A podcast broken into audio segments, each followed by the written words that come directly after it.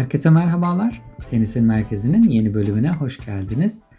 Bu hafta Madrid Masters öncesi iki turnuvamız vardı. Onları değerlendirmek üzere ve haberlere bakıp şöyle de bir Madrid Masters'ta başladı. Oradan da kısacık bilgi vererek kimler olduğuna, kimler var onlara da bakarak haftayı şöyle kapatalım. Öncelikle bu hafta hangi turnuvalar vardı onlardan başlayalım. İki turnuvamız vardı bu hafta. Katınar'da turnuva yoktu. Hafta içinde WTA 1000 seviyesindeki Madrid başladı. O yüzden kadınlarda ayrı 250'lik 500'lük bir turnuva yoktu. Erkeklerde iki turnuva vardı 250'lik seviyede. Bir tanesi Münih'teydi. Diğeri de Estoril Portekiz'de düzenlendi. Ve ATP'nin yepyeni iki genç şampiyonu var artık. Birisi Münih'te şampiyonluğa ulaşan Holger Rune. Diğeri de Portekiz'de Estoril'de şampiyonluğa ulaşan Sebastian Baez. Birisi 19 yaşında, diğer rakette 21 yaşında ATP'nin yepyeni iki tane gencecik bir şampiyonu oldu. Öncelikle Münih'ten başlayalım, Münih'i değerlendirelim. Münih'te şampiyonluğa Holger Rune ulaştı. Rune'nin toprak sezonunda yakaladığı muhteşem bir form var gerçekten. Monte Carlo'nun öncesinde bir Challenger turnuvası kazanmıştı Sanremo'da, İtalya'da. Oranın ardından Monte Carlo'da elemeleri geçti. Hatta Sanremo'nun finaliyle Monte Carlo'nun ilk eleme türünü aynı gün oynamıştı. Öğlen saatlerinde Sanremo'da Challenger turnuvasında kupa kaldırıp akşam üzeri de Monte Carlo'ya geçerek ilk turda, elemelerin ilk turunda Rado Albo'yu geçmeyi başarmıştı. Daha sonra da Monte Carlo'da elemeleri de geçip ana tablo gördü. Ana tabloda ilk turda Aslan Karatsev'i geçmeyi başarmıştı Holger Rune. İkinci turda bir toprakçı zaten Kasper Ruda elenmişti ve bayağı da zorlamıştı. 7-6, 7-5 kaybetti Kasper Ruda. Oradan itibaren, Sanremo'dan itibaren inanılmaz yükselen bir formu var Holger Rune'nin. Yani bas bu kupanın bağıra geldiği biraz belliydi. Sonrasında Belgrad'da oynadı. Novak Djokovic'in de olduğu turnuvada. Orada çok fazla bir etki gösteremedi aslında. İkinci turda Taro Danya'ya elendi. Onun ardından da bu hafta Münih'teydi Holger Rune. Holger Rune'nin yoluna bir bakalım şöyle isterseniz. Bu şampiyonluk nasıl geldi? Ona bir bakalım. Çok kolay bir şekilde geldi aslında. Set dahi kaybetmedi Holger Rune. İlk turda Jiri Lehecka ile oynadı. 7-6, 6-3 ile kazandı. Sonrasında turnuvanın 1 numaralı seri başı ve dünya 3 numarası Alexander Zverev'i geçmeyi başardı ki turnuvanın en büyük sürprizi denebilir belki de. Holger Rune buraya wildcard ile katıldı bir de. Wildcard ile katıldığı turnuvada kupaya kadar gitmeyi başardı. İkinci turda dediğimiz gibi Alexander Zverev'i dünya 3 numarasına ve evinde mağlup etmeyi başardı. Sonrasında çeyrek finalde Emil Rusuvori'yi geçti. Yine 2 sette. Yarı finalde yine ev sahibi raketlerden Alman Oskar Otte'yi mağlup etti Holger Rune. Finalde de bir diğer ilk defa finale yükselen isim Botik Van de Zandschulp'u. İlk sette 4-3 gerideyken Zandschulp'un maalesef bir sakatlığı oldu. Kendisi içeri gitti. Sağlık molasından çok geç döndü zaten. Bir 10-15 dakika sonra döndü neredeyse. Tekrardan bir ısınma arası oldu maçta. Ondan sonra bir denedi kendini bir oyun. Botik Van de Zandschulp. Maalesef kötü bir sakatlıktı muhtemelen. Devam edemedi. Bir nefes darlığı gibi bir şey çekiyordu böyle. Bu Avustralya açıkta Rafael Nadal'ın yaşadığı sakatlığa benzer bir sakatlık gibi geldi bana. Tam da bilmiyorum tabii detaylarını ama ona benzeyen bir sakatlık yaşadı gibi geldi. Denedi kendini bir oyun. Devam edemedi. Devam edemeyince de Holger Rune kariyerinin ilk finalinde ilk şampiyonluğuna da ulaşmayı başardı. ATP Tour seviyesinde diyelim. Challenger şampiyonlukları vardı tabii. ATP Tour seviyesinde de ilk şampiyonluğuna Münih'te ulaşmayı başardı. Bu şampiyonluğun dediğim gibi geleceği belliydi zaten. 2021 yılında 5 tane Challenger şampiyonluğu vardı Holger Rune'nin. Keza 2022 yılında da az önce bahsettiğimiz gibi Sarnemo'da bir Challenger kazandı. Yani ben geliyorum der gibiydi ve Münih'te de Mayıs ayının ilk gününde şampiyonluğa ulaşarak kariyerindeki ilk kupayı kaldırmayı başardı bu seviyedeki. Ayrıca bir de bir otomobil kazandı Münih'te. Sponsorun da verdiği bir otomobil. Ehliyeti yokmuş maalesef. Yan koltukta biraz kalmak zorunda kaldı. Önümüzdeki hafta alacakmış ehliyetini. Onu da açıkladı zaten. Tebrik edelim. Gerçekten çok güzel bir tenis oynuyor. Toprağa çok uyumlu bir tenisi var. Yavaş yavaş da yükselişini sürdürüyor. 2003 doğumlu, gerçekten 2003 doğumlu bir raket. Turnuva içerisinde zaten 19 yaşına bastı. Cuma günü zaten. Cuma günü 19 yaşına girdi ve 19 yaşının ilk günlerinde de kupaya uzanmayı başardı Holger Rune. Tebrik edelim tekrardan kendisini. Bir diğer turnuvaya geçelim. Estoril'de Portekiz'de bir turnuva vardı. Gerçekten bu turnuvayı, şampiyonun özelinde turnuvayı tebrik etmek lazım. Elemelerin ilk gününden itibaren muhteşem bir kalabalık vardı tribünlerde. Gerçekten çok iyi yönetilen, ATP'nin en iyi yönetilen turnuvalarından bir tanesi diyebiliriz. Yani bir şey var, basın toplantısı odası var. Sosyal medyada fotoğrafları paylaşılmıştı. Gördünüz mü bilmiyorum ama görmediyseniz araştırın. Grand Slam'lerde olmayan bir basın toplantısı odası var resmen. Öyle güzel. Yani küçük ufak bir turnuva. Kort küçük. Yani stadyum seyircilerle bir birliktelik oluşuyor. Çok güzel bir birliktelik oluşuyor. Kalabalık oluyor zaten. Gerçekten elemelerin ilk gününden itibaren finale kadar yani boş tribünler hiç olmadı. Ki keza final maçına Cumhurbaşkanı da teşrif etmiş. Portekiz Cumhurbaşkanı. Çok güzel gerçekten bu sahneleri görmek, bu kalabalığı görmek. Tenis açısından çok güzel oluyor. İnşallah darısı bize diyelim. Orada da yeni bir şampiyonumuz vardı. Genç bir raket yine. ATP'nin genç çocukları yavaş yavaş yükselişe geliyorlar. Sebastian Baez, Arjantinli raket Sebastian Baez kupayı uzanmayı başardı Estoril. Onun yoluna hemen şöyle bir bakalım. O kimleri mağlup etti dersiniz. İlk turda ev sahibi raket João Souza'yı mağlup etmeyi başardı. 6-1, 6-3 ile. İkinci turda Marin Cilić'i geçti Sebastian Baez. Çeyrek finalde Richard Gasquet vardı rakibi. Onu da yine 3 sette biraz zorlu yollardan geçti Sebastian Baez finale gelene kadar.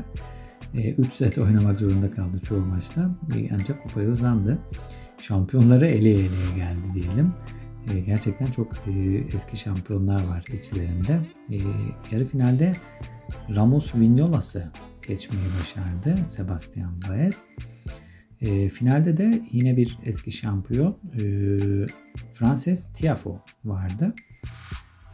Onu da mağlup ederek kupaya uzanmayı başardı. Birinci turda elediği João Souza buranın 2018 şampiyonu. Dediğimiz gibi son şampiyonları eleye eleye gelmişti. Çiliç 2021'in yarı finalisti. Richard Gasquet yine burada 2015 yılında şampiyonluğa ulaşan bir isim. Ramos Vignolas yine keza geçtiğimiz yılın son şampiyonuydu. Ve Tiafoe da 2018 yılında João Souza'nın kupaya uzandığı yılda buradaki finalistte. Maalesef yine finalist olarak kaldı Francis Tiafoe. 2022 yılında da bir diğer Arjantinli'ye Sebastian Baez'e 6-3, 6-2 ile kaybederek turnuvaya veda etmek zorunda kaldı maalesef kupasız bir şekilde. Sebastian Baez'in de dediğimiz gibi ilk şampiyonluğuydu. Onun da yine Holger Rune gibi çok yükselen bir oyunu var. 2021 yılında geçtiğimiz yıl 6 tane Challenger turnuvası kazanmıştı o da. Sezon sonu Next Gen sezon sonu turnuvasında da izledik onu. Çok güzel maçlar da oynamıştı orada. 6 Challenger turnuvasının ardından bu kupanın geleceği belliydi yani. Aynı Holger Rune'de olduğu gibi. O da keza 2022 yılındaki ilk şampiyonluğunu Estoril'de kazanmayı başardı. 2022 yılında 2 ay önce Şili'de, Santiago'da bir final oynamıştı yine Sebastian Baez. İspanyol raket Pedro Martinez'e finalde kaybetmişti orada. İlk seti de kazanmasına rağmen Şili'de Pedro Martinez'e kaybetmişti ilk finalinde. Orada tecrübe edindi tabii ki de. Elbette her final bir tecrübe, her maç bir tecrübe bu genç raketler için.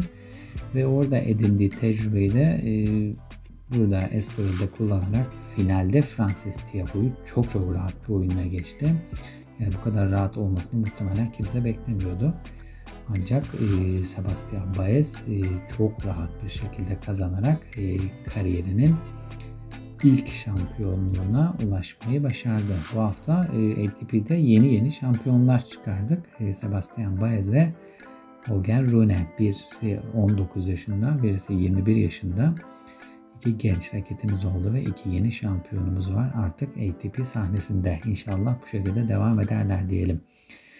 Sıralamalarına da bakalım şöyle bir. Kariyerlerinin de en yüksek sıralamalarına ulaştılar. Bugün açıklanacak sıralamayla birlikte Sebastian Baez 40. basamağa kadar geldi. Holger Rune de 45. basamağa kadar ulaşmış durumda.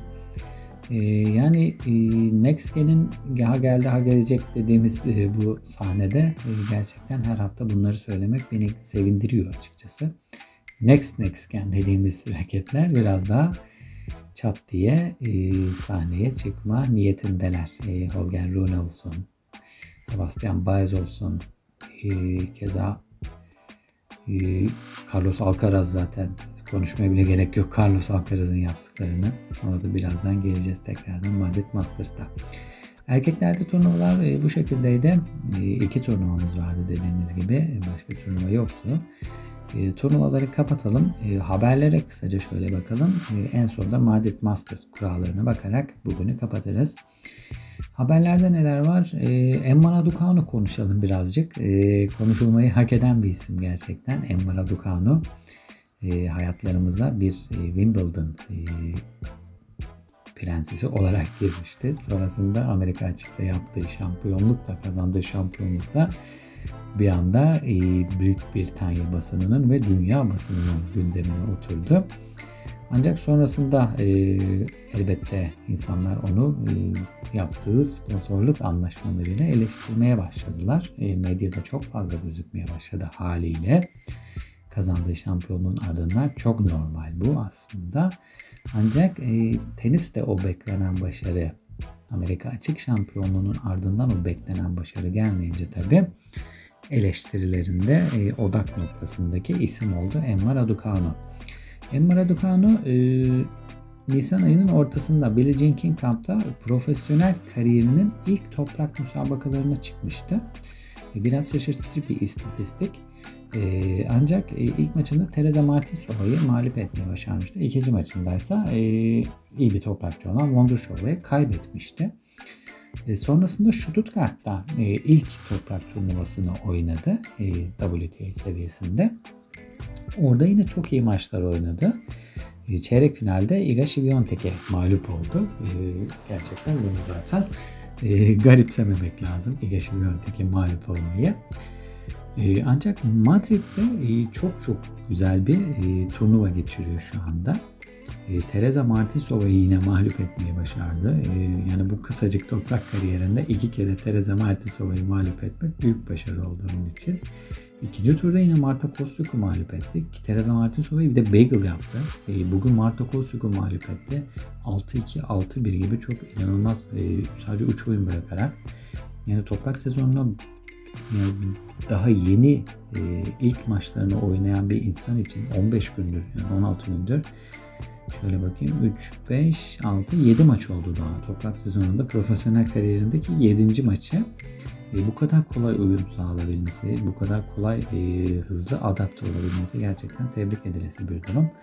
Ve çok da oyununu bayağı hızlı şekilde yukarı çekmeyi de başardı. Yani dediğimiz gibi o beklenilen kupa, o beklenilen turnuva şampiyonluğu kim bilir belki de yeni başladı. Toprak sezonunda gelir Emma Raducanu'ya. Bekleyip görelim onu da. Bu hafta bir ödül kazandı yine Emma Raducanu. Larus Dünya Spor Ödülleri'nde 2021 yılının en iyi çıkış yapan sporcu ödülünü kazanmayı başardı. Yine maalesef tabii biraz eleştiriler geldi. Oradaki diğer adaylar Miray Chopra, Daniil Medvedev, Pedri, Yuliman Rojas ve Arjan Titmus'tu. Bana kalırsa aslında biraz hakkaniyetli olmuş ödül. 2021 yılında çünkü diğer adaylara bakınca en iyi çıkış yapan ödülünü Emma Raducanu'nun kazanması normal. Wimbledon'da gerçekten çok büyük peri masalı yazdı. Bir anda manşetlerin en üst sırasına çıkması çok normaldi. Ve hemen arkasından 2 ay sonra gelen US Open şampiyonluğu çok değerli bir yere getirdi onu da zaten. Kariyerini de bambaşka bir seviyeye çıkardı. O yüzden bu ödül bence hak edilmiş bir ödül diyebilirim benim nazarımda. Yine Emma Raducanu'dan devam edelim. Bu haftanın en çok konuşulan ismi oldu gerçekten. Bir iki haftadır falan.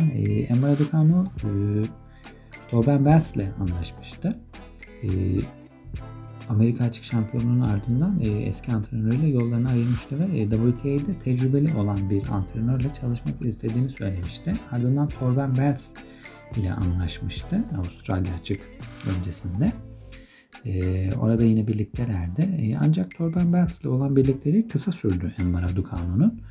5 ay gibi bir süreçte ayrıldılar maalesef. Yani sorun ne bilmiyoruz tabii.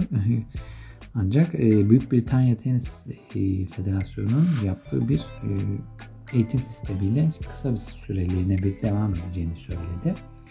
Yani bundan sonra orayla gene devam eder mi? Yeni bir koç muhtemelen bulur tabii. Artık yüksek seviyede bir isim Emma Raducanu çünkü. Onu da bekleyip görelim bakalım nasıl bir koç kariyeri olacak devamında. Güzel bir haberimiz var Emma Raducanu'nun arkasından. Roger Federer'den güzel bir haber var. Roger Federer Eylül ayında dönüş yapacak bildiğimiz gibi Laver Cup'la. Son maçını geçtiğimiz yıl Wimbledon'da oynamıştı Roger Federer. Hubert Hurkaç'a maalesef kötü bir şekilde elenmişti. Bir yılda geçecek bir aranın ardından Eylül ayında tekrardan kortlara dönecek Roger Federer. Çalışmalarına da başladı zaten. Sosyal medya hesaplarından videolar da paylaşıyor. En son Malawi'de sanırım Roger Federer Vakfı'nın yine bir etkinliği vardı. Orada çocuklarla birlikteydi. Afrika gezilerine devam ediyor vakıfla birlikte. Eylül ayında dönüş yapacak dediğimiz gibi Laver Cup'la birlikte ve Laver Cup'ın ardından ilk ATP Tour kapsamındaki ilk turnuvasını da yine kendi ülkesinde oynamayı seçti Roger Federer. ATP 500 Basel'de dönüş yapacak Laver Cup'ın ardından. Zaten 10 kez şampiyon olduğu bir yer. En sevdiği turnuvalardan bir tanesi. Yani dönüş için bundan ideal bir turnuva olamazdı herhalde. Laver Cup'ın arkasına. Yani insanların aklında biraz Juan Martín del Potro gibi dönüşün haberiyle birlikte yoksa veda mı söylentileri çıktı tabii. Akıllara bu soru geldi. Ancak ben böyle bir şey düşünmüyorum. Olacağını zannetmiyorum. Yani Juan Martín del Potro'nun yeri biraz ayrıydı. Onun sakatlığı da biraz ayrı zaten ki Federer bunları çok yaşayan bir insan. Yani sakatlanıp dönüşleri çok yaşayan bir insan. Yani böyle habersizce Ekim ayında Basel'de bir veda yapacağını pek düşünmüyorum ki bir veda turnesi şeklinde yani bu sene ben veda edeceğim artık deyip de her turnuvaya gidip veda turnuvası olacağını düşünüyorum ben. Ve 2023 yılı da bunun için belki de ideal bir yıl olabilir artık Roger Federer için diyelim. En azından şimdilik biz keyfini çıkaralım. Basel'de de oynayacağını bilerek. Bir diğer haberimize geçelim. Novak Djokovic bildiğimiz gibi aşı muhabbetiyle biraz sıkıntılı bir yıl geçiriyor maalesef Novak Djokovic. Sezon başında Avustralya Açık'ı kaçırmıştı. Ardından Indian Wells ve Miami Masters'ı da kaçırdı maalesef Novak Djokovic ve bunların acısını biraz çekti. Monte Carlo'da ve Belgrad'da biraz zorlu turnuvalar oynadı. Ve Novak Djokovic'e bu sefer güzel haber geldi. Wimbledon'dan geldi. Zaten daha önceden haberleri çıkmıştı onun ve resmi ağızdan da müjdeli haber geldi. Wimbledon organizatörü All England Club Başkanı Sally Bolton düzenlediği basın toplantısında Büyük Britanya İngiltere hükümetinin kararıyla İngiltere'ye girişte artık aşı zorunluluğu uygulamasının kaldırıldığını duyurdu. Ve Novak Djokovic'e de böylece Wimbledon yolu açılmış oldu. Novak Djokovic'in önündeki kapılar birer birer açılıyor artık. Yavaş yavaş ritim bulmasıyla birlikte bu hafta Madrid'de de oynayacak zaten. Önümüzdeki hafta da yine bir sonraki hafta daha doğrusu Roma'da da göreceğiz onu. Roland Garros'ta da ardından izleyeceğiz ve yavaş yavaş çim sezonuna da geçilirken İngiltere'deki yasakların kalkmasıyla da birlikte çim sezonunda da bol bol Novak Djokovic izleyebileceğiz. Wimbledon'da da dahil olmak üzere. Bir diğer habere geçelim. Tenis efsanesi Boris Becker'den geldi. Üzücü bir haber geldi. Uzun süredir iflasını duyurmuştu Boris Becker. İflasının ardından görülen mahkeme sonucunda Boris Becker'e mal varlıklarını saklama suçuyla 2,5 yıllık bir hapis cezası geldi. Yani Boris Becker'in bu duruma düşmesi gerçekten bizleri üzüyor. Böyle bir tenis efsanesinin 2,5 yıllık hapis cezasıyla aynı kelime içerisinde, aynı cümle içerisinde geçmesi tenis severleri üzen haberler oluyor tabii.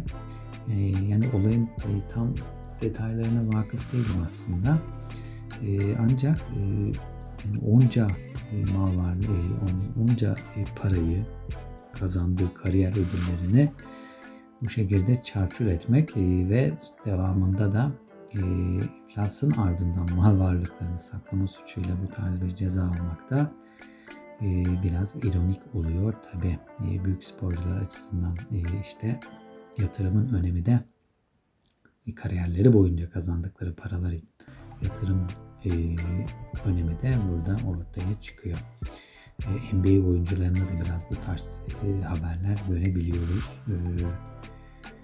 Pek mantıklı yatırım yapmazlarsa bu tarz durumlarda kariyer sonunda düşebiliyorlar.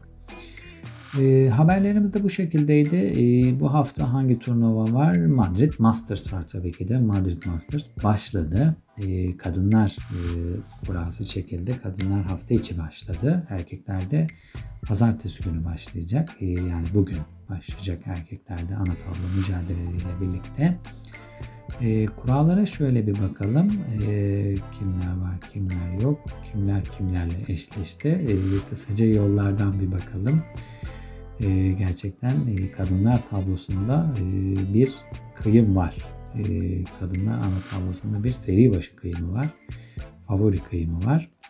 Kadınlar tarafından başlayalım öncelikle dediğimiz gibi.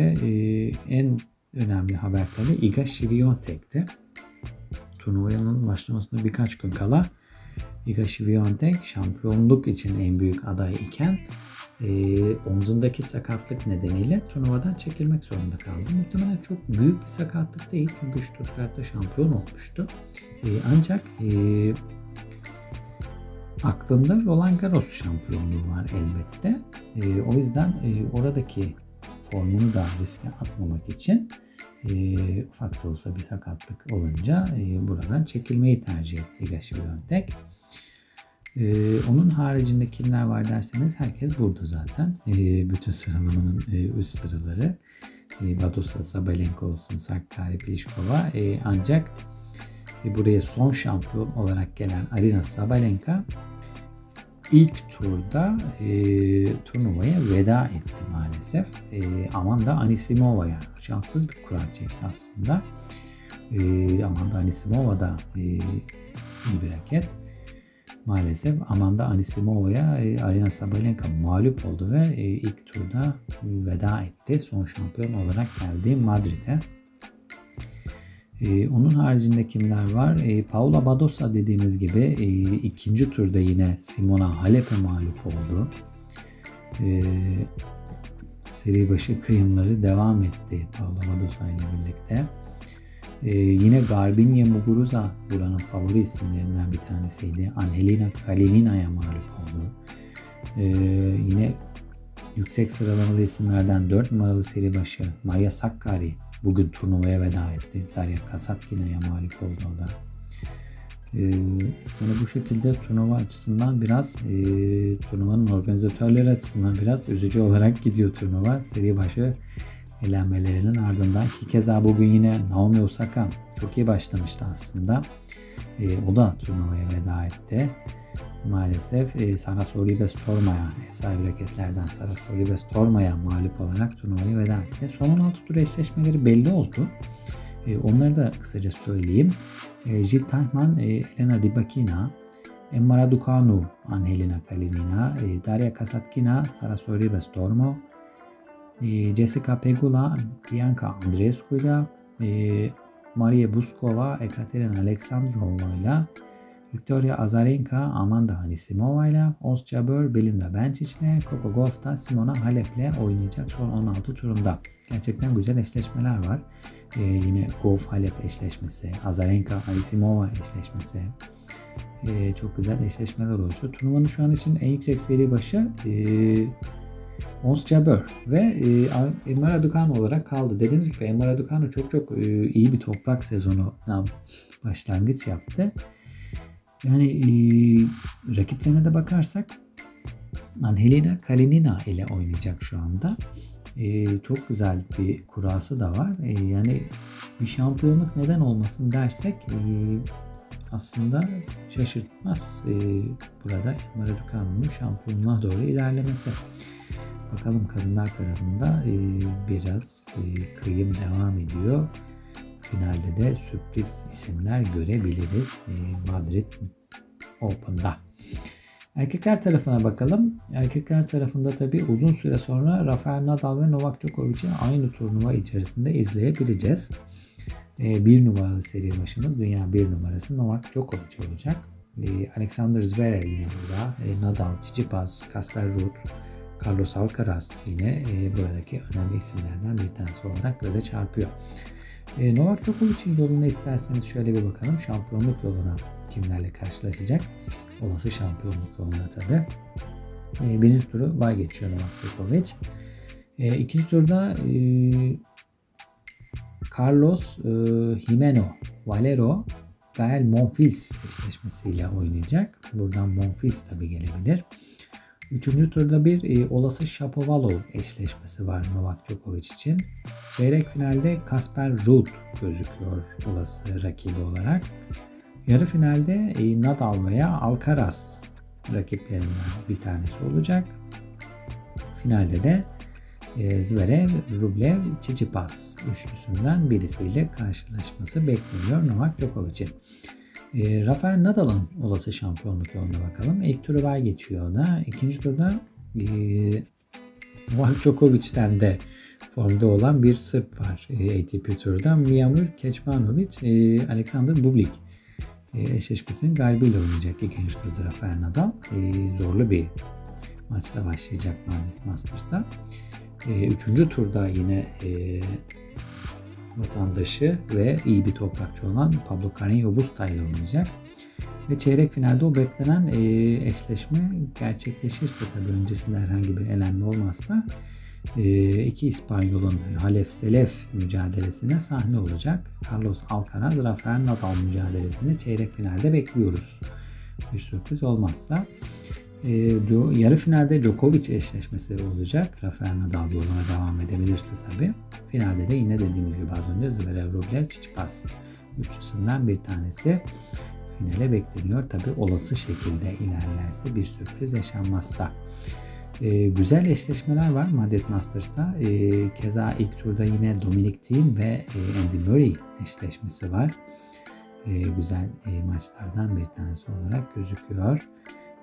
Bakalım Madrid Masters'ta da inşallah güzel bir turnuva olur. Uzun zaman sonra Novak Djokovic ve Rafael Nadal'ın da aynı turnuvada birlikte olmasıyla birlikte turnuva öncesinde de antrenmanların bile dolu tribünler önünde oynanmasıyla güzel bir Madrid Masters bizleri bekliyor diyelim. Madrid Masters'ın arkasından da değerlendirmelerde bulunmak üzere, görüşmek üzere diyerek bu haftayı da kapatalım. Hoşça kalın.